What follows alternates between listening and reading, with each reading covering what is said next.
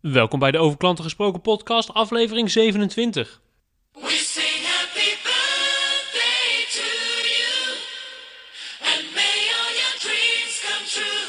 Happy, happy birthday. Welkom bij Over Klanten Gesproken. De podcast voor de professional die dagelijks met klanten bezig is. Jouw wekelijkse dosis kennis, inspiratie en energie voor de volgende stap naar een betere klantbeleving. Met uw host, Sydney Brouwer.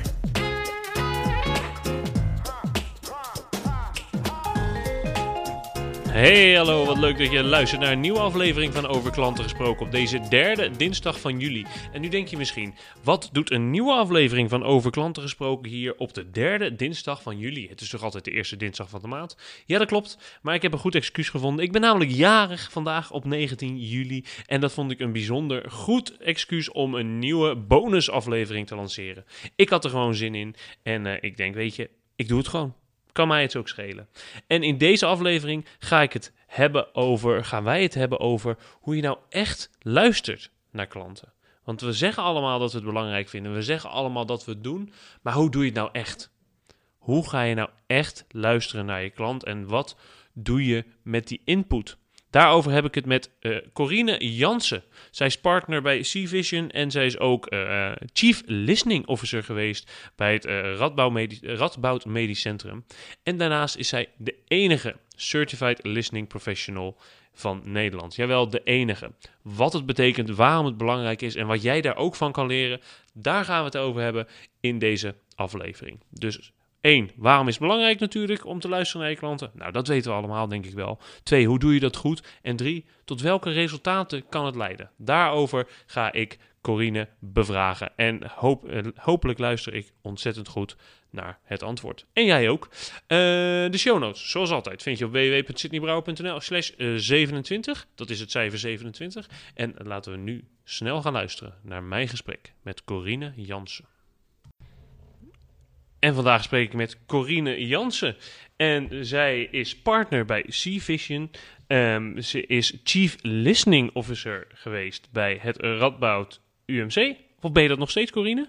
Nee, dat ben Nee, ik geweest. Geweest, ja. Maar ook eh, eh, eh, Certified Listening Professional. En de enige van Nederland nog wel. Ja, nog steeds. N- nog steeds. Ik heb gisteren even gekeken en de aanmeldingen op de website die zijn hartstikke dicht. Ze nemen geen nieuwe, eh, eh, geen nieuwe mensen aan om ook Certified Listening Professional te worden.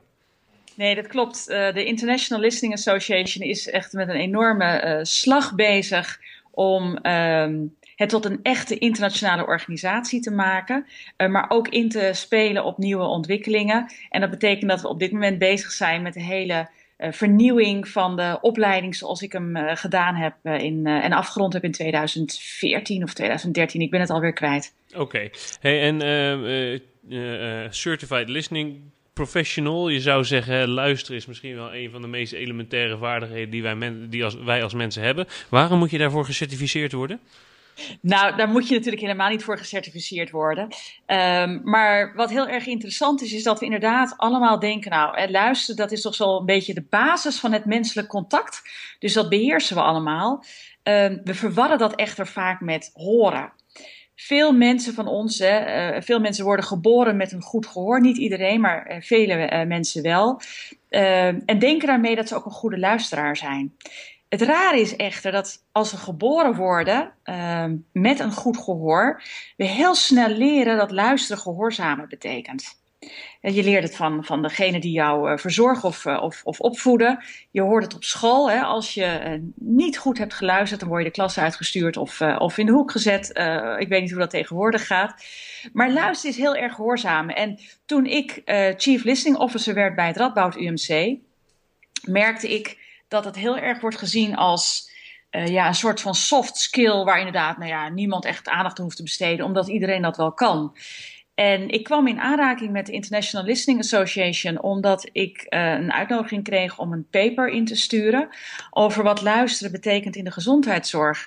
En toen ik in Canada was om daar het verhaal te houden, ehm, merkte ik dat er zo ongelooflijk veel uh, goed onderzoek is gedaan, wetenschappelijk onderzoek is gedaan wereldwijd, naar de effecten van luisteren uh, op, op menselijk contact, dat ik dacht, dit is wel heel erg waardevol om toe te voegen, uh, omdat je daarmee ehm, werkelijk kunt bewijzen en kunt aantonen dat er winst zit, en dan bedoel ik winst in dit geval niet in geld, maar in ehm, in, in menselijke winst, in, in de kracht van luisteren. En ik heb mij in dat jaar toegelegd op uh, de effecten van luisteren in de gezondheidszorg.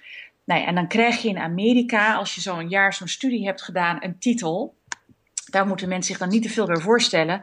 Uh, want dat is natuurlijk niet heel erg Nederlands om dat te doen. Maar wat wel heel bijzonder is, is dat ik mij een jaar lang uh, twee dagen in de week uh, onder begeleiding van een, uh, van een mentor, een, een, een emeritus professor in Amerika, heb mogen toeleggen op het vak. Wat is het? Wat voor onderzoeken worden er gedaan? Wat zijn de effecten? En wat is nu feitelijk de essentie van luisteren?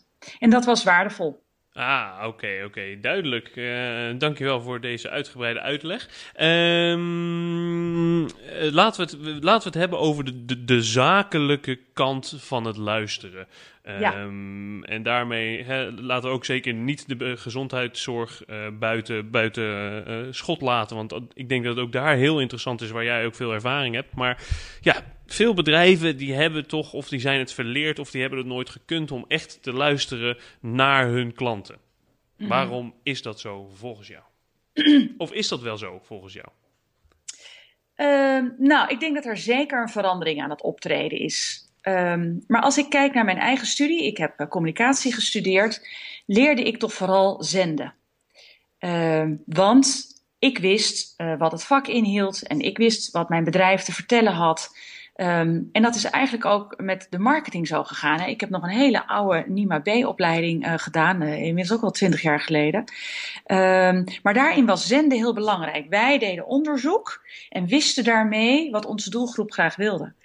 Um, en daarin denk ik dat we een, een, een, foutje hebben gemaakt, of in ieder geval een verkeerde aanname hebben gedaan. En wat we nu merken, we zitten natuurlijk nu in 2016, hè, ik ben 1991 afgestudeerd, is dat het niet gaat om zender, maar juist om de dialoog. Mm -hmm. En wat klanten ons vertellen en wat klanten ons leren is om niet door onze eigen vizier te kijken, maar juist veel breder te kijken. Wij, wij hebben allemaal te maken met een vorm of van bedrijfsblindheid, dan wel blindheid vanuit ons eigen ego, als ik het even zo onvriendelijk mag noemen. Waardoor wij denken dat wij wel weten wat mensen vinden. En eigenlijk in toenemende mate zijn we er op alle fronten aan het achterkomen dat dat niet het geval is. Um, en wat dat heeft tegengehouden, is, is dat ego van ons en die alleswetendheid. Maar die alleswetendheid bestaat natuurlijk niet meer met de komst van het internet. Uh, want inmiddels um, is er zoveel informatie overal te vinden. Maar zijn ook mensen veel beter geïnformeerd dan vroeger en ook mondiger aan het worden. Um, dat de waarde eigenlijk is van laten we nou maar eens gaan zitten en gaan luisteren. En, en wat we dan ontdekken, in welke bedrijfstak dan eigenlijk ook, is dat er dingen leven onder onze klanten, onder onze potentiële klanten, maar ook onder onze oude klanten die wellicht zijn verdwenen. Um, dingen leefden die we gewoon niet wisten, die we niet gehoord hebben, die we misschien niet wilden horen, maar die wel ongelooflijk van waarde zijn om de innovatie en de kwaliteit van, van onze organisatie op een hoger niveau te brengen. En uh, nou, hè, als ik dan denk, uh, in, omdat ik weet wat ik denk, ik denk dat ik weet wat mijn luisteraars denken, hoop ik dan. Dat is natuurlijk de fout waar jij het net ook over hebt. Maar goed, ja. um, ik kan me voorstellen dat er een aantal mensen zijn die denken, ja, maar dit is toch gewoon kwalitatief onderzoek? Het is deels een kwalitatief onderzoek. Um, en daar is natuurlijk helemaal niets mis mee. Alleen kwalitatief onderzoek wordt nog wel heel vaak ingestoken in Nederland vanuit een vaste vragenlijst. Mm -hmm. En wat ik doe, is geen vaste vragenlijst gebruiken. Is ik ga werkelijk op bezoek bij een klant, een medewerker, een bewoner. Um, nou, noem, noem alles maar op wat je wil uh, segmenteren. En ga met hen het gesprek aan over op welke dag besloot u om naar deze organisatie toe te gaan? Op welke dag besloot u om juist deze school te gaan bezoeken en niet die andere school? Kortom, ik ga met ze terug in de tijd om te achterhalen wat hun ooit heeft bewogen om te doen wat ze gedaan hebben. Mm -hmm. En dat doe ik zonder vragenlijst.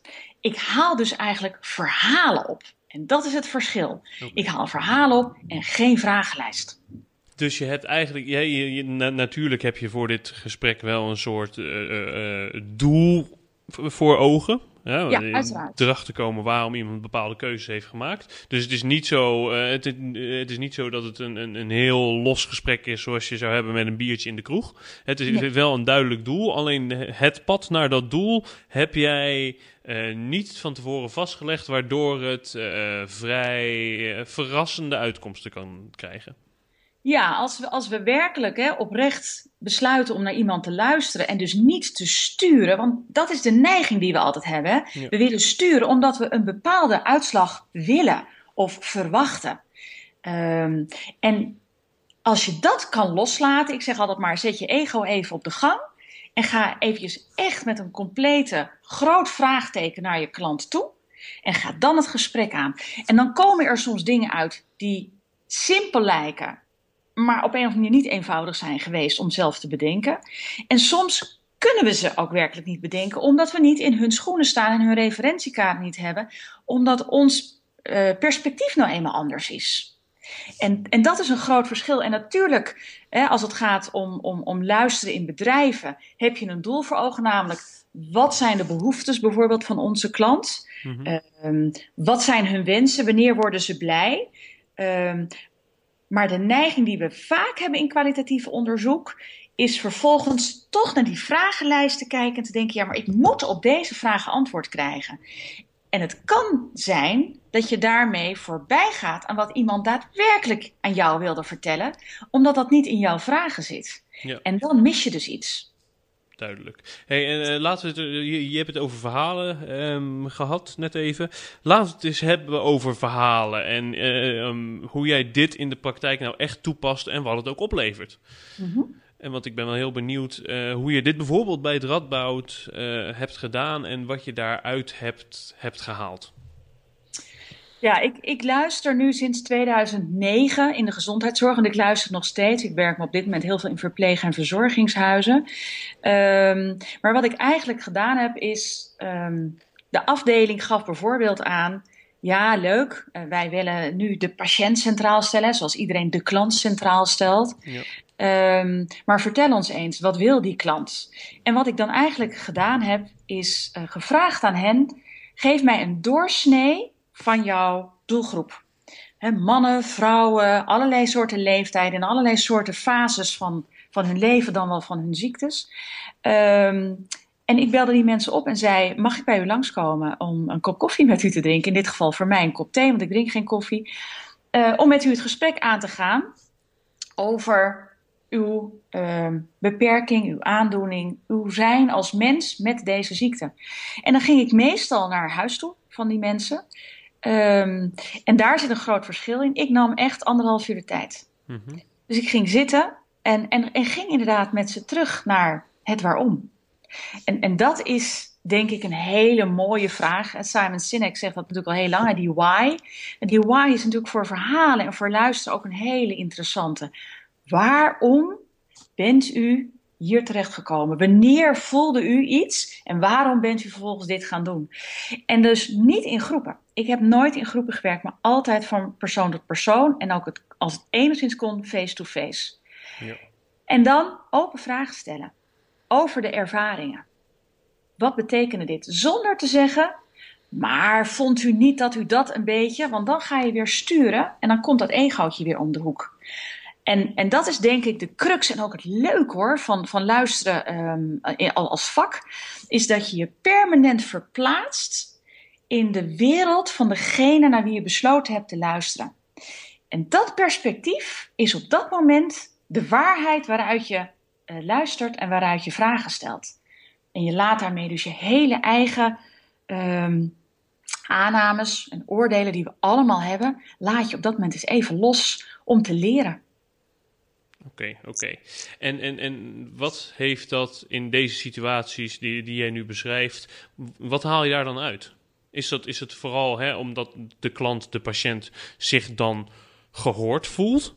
Eh, of eh, ben, je, ben je ook echt op zoek naar verbetermogelijkheden? Of, of wat zijn een beetje de resultaten uit dit soort sessies? ik ben geen psychotherapeut en ik ben ook geen spiritueel luisteraar. Ik ben altijd uh, aan het luisteren om de kwaliteit, in dit geval van zorg, maar dat kan van elke instelling zijn, of het nou een verzekeringsbedrijf is of een supermarkt, altijd op zoek om te kijken waar we de kwaliteit kunnen verbeteren. En waar we eventueel innovaties kunnen plegen om te zorgen dat die kwaliteit verbeterd wordt. Dus dat is mijn basis. Um, dus luisteren om een ander zich gehoord te laten voelen. Ja, dat, dat werkt nou eenmaal zo. Mensen vinden het prettig om hun verhaal te vertellen. Maar mijn doelstelling is altijd om er vervolgens iets mee te doen. En dat kan betekenen dat um, mensen zeggen: um, Ik wil graag. Um, nou, bijvoorbeeld, uh, ik heb, ik heb uh, dames geïnterviewd uh, die, die ernstig ziek waren. En die zeiden: Wij willen heel graag uh, een soort HEMA-map, noem ik het maar eventjes, als ik die reclame mag maken. Maar een map hebben waarin alles zit uh, wat betrekking heeft op mijn ziekte. Mm -hmm. En ik wil daar ook een dagboek aantekeningen in kunnen hebben. Ik wil ook tekeningen hebben waar mijn lichaam in staat, waar de problemen zich begeven. Kortom, dit is mijn map, maar niemand moet kunnen zien aan de buitenkant dat het een map is over mijn ziekte, dan wel van mijn ziekenhuis. Mm -hmm. Waar we toen achter kwamen was dat bijvoorbeeld vrouwen niet allemaal heel goed weten hoe hun lijf in elkaar zit. En vooral veel oudere vrouwen hebben dat niet. Die weten niet altijd waar hun eierstokken zitten, hun baarmoeder zit. Maar mensen weten ook niet altijd waar hun alvleesklier zit. Kortom, hoe zit dat lijf eruit? Mm -hmm. Iets waar wij best wel door verrast waren, eerlijk gezegd. Waarom? Omdat wij in de zorg snappen hoe een menselijk lichaam in elkaar zit. Uh, maar dat weten mensen die nog nooit ziek zijn geweest niet. Dus we deden de aanname en wij werden teruggezet met de boodschap: Ik heb helemaal geen idee waar dat ding dan zit. Waar heeft u het eigenlijk over? Nou, dus dat hebben we uh, gemaakt. We hebben met jonge uh, mensen die, die chronisch ziek zijn gevraagd: van wat is nou belangrijk voor jou? Is het belangrijk dat je in contact treedt met, met andere kinderen die die ziekte hebben? Of juist niet. En wat die kinderen aangaven in die, in die open gesprekken was: ik heb zo'n behoefte aan contact. Ja, contact, maar wat voor contact? Nou ja, ik wil zelf graag aan de kinderen in mijn klas vertellen wat er met mij aan de hand is. Ik wil zelf heel graag met mijn broertjes en zusjes, die alleen maar in het weekend kunnen komen, vertellen hoe het met mij gaat. En, en wat we gedaan hebben, is, is um, we hebben ze een iPad beschikbaar gesteld, waarmee we ze dat mogelijk maakten. Om dat contact te hebben. En het bijzondere was dat we dan merkten dat zij het op een bepaalde manier gingen gebruiken. En dat konden wij monitoren. Maar de manier waarop een kind van acht een iPad gebruikt, is compleet anders dan iemand van 60 jaar. Mm -hmm. En kun je dat bedenken? Ja, je kunt rationeel bedenken dat ze dat anders doen. Maar hoe doen ze dat dan? En waarom gebruiken ze bepaalde dingen dan wel? En door deze gesprekken hebben wij. Um, veel kunnen betekenen. Dat gaven de kinderen tenminste zelf ook terug. Hè. Jullie waren de lichtpunten in, uh, in, in, in het ziekteproces, omdat die iPad mij in staat stelde om contact te houden met de maatschappij en met het gewone leven waarin ik straks weer zou terug gaan keren. Nou, dat zijn hele waardevolle dingen, maar ook um, oudere mensen die uh, eigenlijk altijd elke week maar naar het ziekenhuis moesten voor behandeling. En die zeiden: Ja, weet je, ik ben zo oud kan ik niet gewoon vanuit huis uit gebeld worden, elke week op een vast tijdstip. En ik hou dan wel bij wat ik, wat ik wil vertellen en wat ik nodig heb. En als het echt zo is, kom ik wel naar dat ziekenhuis toe. Waardoor je mensen heel erg gaat helpen om de kwaliteit van hun leven te verhogen. Uh, in plaats van het mensen in een systeem te passen. Want dat is wat we veel doen in de marketing en de communicatie. Wij hebben een systeem bedacht en daar moeten die mensen in passen. En door het luisteren dwingen die mensen ons om uit die systeemwereld te, te stappen en in hun leefwereld te stappen. En dat kon ik alleen maar bereiken door de verhalen die deze jonge kinderen en die deze ouderen aan mij gaven, ook letterlijk als verhaal terug te geven aan de leiding van een afdeling. Zonder een PowerPoint-presentatie en zonder mijn conclusies. Want het ging in dit geval om wat hun eigen klanten, wat hun eigen cliënten, patiënten en bewoners hen teruggaven. Ja, ik denk, ik denk dat dat inderdaad super sterk is. Dat je uh, uh, niet de boodschap overbrengt met rapporten, met uh, grafieken, met cijfertjes, met NPS-scores, I don't know. Maar dat je puur en alleen het, het, zeg maar, het ruwe verhaal dat niet is bewerkt, ja. gewoon voorlegt. En Ja. dan ehm, daarmee raak je denk ik ook, ehm, eh, spreek je niet alleen het rationele gedeelte aan van eh, de leiding van het ziekenhuis in dit geval, maar eh, laat je ze ook voelen wat er nou echt bij die klanten of bij die patiënten leeft, waardoor ze daar ook op een andere manier mee omgaan, kan ik me voorstellen. Ja, klopt. Wat, wat, wat, wat, wat ik heb ervaren in de afgelopen zeven jaar is dat het adoptie. Ehm, eh, gevoel wat, wat men eh, heeft op een afdeling of bij een organisatie als ze de verhalen krijgen, veel groter is dan dat ik daar met F5 eventjes een, een, een aantal eh, sheets onder elkaar zet en zeg, nou, dames en heren, dit heeft u niet goed gedaan en dat moet beter. Ja. Want wie ben ik? En, en dat is natuurlijk wat er te vaak nog gebeurt. Terwijl als ik gewoon voor een groep stond en voorlas wat meneer V had gezegd of mevrouw T had gezegd. En het puur voorlas zoals ze het gezegd hadden. Mensen ook vaak geraakt werden. Geraakt werden door hun eigen doelgroep. Ja. En, en dat is de kracht van verandering. Want dan voel je ineens intrinsiek. Hé, hey, wij hebben hier iets aan de hand. En dan zijn mensen veel eerder in staat om te gaan veranderen. Ook zichzelf eventueel te veranderen. Maar ook om te kijken wat in ons systeem past niet bij de leefwereld van onze doelgroep. Ja, en ik, ik denk dat dat echt een mooi iets is. En natuurlijk was luisteren, in, in 2013 was het een marketingtrend. Hè, dat, dat las je in diverse bladen. En toch zie je dat we die slag nog steeds minimaal maken. Waarom? Omdat het niet onderdeel is van het systeem zoals we werken. Ja, ja. Mooi. Hey, ehm, dit is heel veel zorg. Eh, eh, daar heb jij de meeste ervaring. Ehm, eh, gelden nog andere dingen als je een financiële instelling bent, als je een retailketen bent? ehm, of is daar eigenlijk één op één op toe te passen? Nou, nee, het, ja, het is absoluut één op één toe te passen. Eh, het onderwerp is natuurlijk anders, dus de kwetsbaarheid kan volledig anders zijn. Ik werk natuurlijk met mensen vaak die echt heel ernstig ziek zijn of in de laatste fase van hun leven zitten. Maar de essentie van luisteren is dat je besluit om jezelf beschikbaar te maken voor die ander, om daadwerkelijk nieuwsgierig te zijn naar die ander. En dan maakt het niet uit of je in de retail werkt, bij een bank werkt of bij een verzekeringskantoor werkt. Het gaat om die intrinsieke nieuwsgierigheid en om de behoefte echt te willen leren. En bij alles geldt dat dat ego, dat oordeel en die aannames, dat die even geparkeerd moeten worden. Om die nieuwsgierigheid en die be- onbevoordeeldheid ook te laten ontstaan. En dat geldt voor elke sector. Ja. En ik, ehm, ehm, eh, het is ook moeilijk, denk ik. Het is echt eh, om, om jezelf wat dat betreft eh, uit te zetten. Eh, het is helemaal voor mij natuurlijk als, eh, als spreker. ben ik, ik ben niet voor niks gaan spreken en niet gaan luisteren. Eh, sommige mensen hebben er meer aanleg voor dan anderen. Maar ehm, ik weet dat als ik. eh, Ik kan het wel echt goed luisteren naar iemand, maar dan moet ik daar wel heel bewust mee bezig zijn. Het is niet, eh, het is niet voor iedereen een, een, een, natuurlijk, eh, een, een natuurlijke modus, zeg maar. Het is geen natuurlijke modus, maar ik ben naast dat ik luisteraar ben ook gewoon keynote speaker. Dus Ja. eh, het, het kan beide. Eh, maar wat jij zegt is inderdaad het meest wezenlijke. Als je echt besluit om te luisteren, eh, dan kun je het ook. Zelfs ik, ik, ik ben zeker in mijn studiejaar ongelooflijk doorgehakt met allemaal filters en aannames die ik had. Want het, het belangrijkste daarvan is dat je leert wie je zelf bent en wat jouw eigen no- normen en waarden zijn, waar je eigen allergieën zitten. Opdat, als je daarmee geconfronteerd wordt, je ze ook even kan parkeren. Want dat hebben we natuurlijk allemaal. Dat maakt ons ook mens en dat maakt ons ook uniek. Dus het gaat heel erg om dat bewuste keuze te maken. Niet te streng te zijn voor jezelf dat je het de hele dag moet doen. En wat heel erg helpt, en, en dat kan ik niet genoeg benadrukken, is dat we in ons vak marketing en communicatie te weinig verschil maken tussen mannen en vrouwen. Mannen communiceren anders en luisteren anders. En vrouwen communiceren anders en luisteren ook anders. En daar doen we heel weinig mee.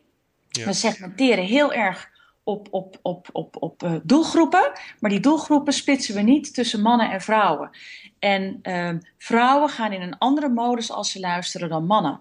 En ehm, iedereen kan het leren die een empathisch vermogen heeft. Hè. Psychopaten eh, zonder, hebben geen empathisch vermogen, dus, dus dat is lastiger. Maar in principe kan iedereen het leren als hij het ook echt wil.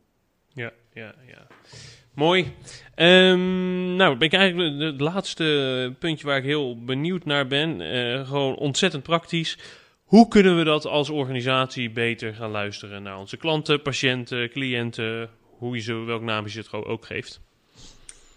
Ik zou zeggen, kom vooral eens achter je bureau vandaan. Uh, verdwijn uit dat kantoor waar je zit of uh, de grote ruimte waar je zit.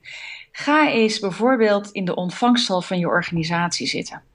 Ga eens, als je uh, in een supermarkt werkt, ga nou eens gewoon door die supermarkt lopen. Maar niet om zelf boodschappen te doen, maar om gewoon eens gesprekken aan te knopen met mensen. Wat vindt u hiervan? Hoe vindt u het er hier uitzien? Wat kan er volgens u anders? Waar wordt u blij van? Wanneer zou u meer kopen? En eh, ik weet dat er ontzettend veel neurologisch onderzoek wordt gedaan. Um, maar luister is neurologie, psychologie en communicatie. En eigenlijk zouden we de handen in één moeten slaan en als organisatie intrinsiek nieuwsgierig moeten willen zijn naar die doelgroep van ons. Ja. En, en dat betekent echt dat we weg moeten uit ons comfortzone en uit die comfortzone naar buiten moeten gaan. En eens moeten gaan ontdekken wat die wereld te vertellen heeft. Ik, was, uh, ik werk in een, uh, in een verpleeghuis waar ik luister naar mensen uh, met, met, met dementie.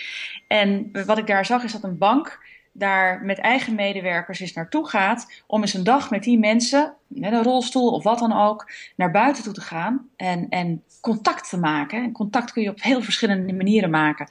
En wat je dan terug hoort van ze is dat ze het zo waardevol vinden, omdat ze daarmee is gewoon in die maatschappij staan in plaats van in dat kantoor. Dus ga uit die kantoren, ga een kop koffie drinken, laat je uitnodigen, ga het gesprek aan en wees nieuwsgierig. En je zal positief verrast, gevoed en ge geïnspireerd terugkomen. Mooi, mooi om af te sluiten. Dankjewel, Corine. Ga, ga op zoek naar je klant, ga naar je klant toe. Uh, ook vooral in zijn of haar natural habitat. Is de, ja. Dat is misschien ook wel. Uh, uh, dat geeft je denk ik ook een heel ander beeld van, van, van, van, wat er speelt, van wat er leeft.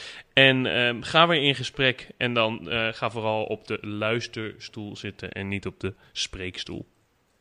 Absoluut. Mooi einde. Waar kunnen we meer van jou vinden? Um, ik heb een website, um, joeconnect.nl, waar ik heel veel schrijf over uh, luisteren. Um, en daar kunnen mensen van alles vinden over het vak, over hoe je het doet. nou ja, Corine Jansen luisteren. Als je dat intikt, dan uh, kom je vanzelf wel bij mij terecht. Corine Jansen luisteren. En je kan natuurlijk ook naar de show notes bij deze aflevering, want daar vind je de linkjes naar deze website en ook naar de Listening Association, Interna uh, International Listening Association, zeg je dat goed? International Listening Association en we hebben de Global Listening Association. Maar de International Listening Association is wel de grootste.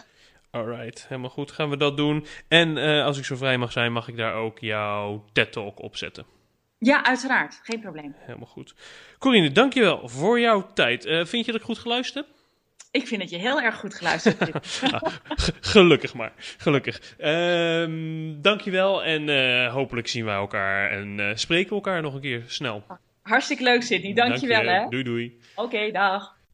Dat was hem dan mijn gesprek met Corine Jansen. Misschien een ander soort gesprek dan je gewend bent van over klanten gesproken. Dit keer dus geen uitgelicht bedrijf, geen case study, maar desalniettemin interessant en inspirerend wat Corine te vertellen heeft wat mij betreft. Um, ik ga gewoon afsluiten. Geniet verder van je vakantie als je vakantie hebt. De show notes vind je zoals altijd op www.sydneybrouwer.nl slash het cijfer 27. En um, ik hoop dat je er op de eerste dinsdag van augustus weer bij bent voor een nieuwe aflevering van Over Klanten Gesproken. Tot dan. Bedankt voor het luisteren naar deze aflevering van Over Klanten Gesproken. Voor meer afleveringen en de show notes, kijk je op sydneybrouwer.nl slash podcast. Graag tot de volgende keer.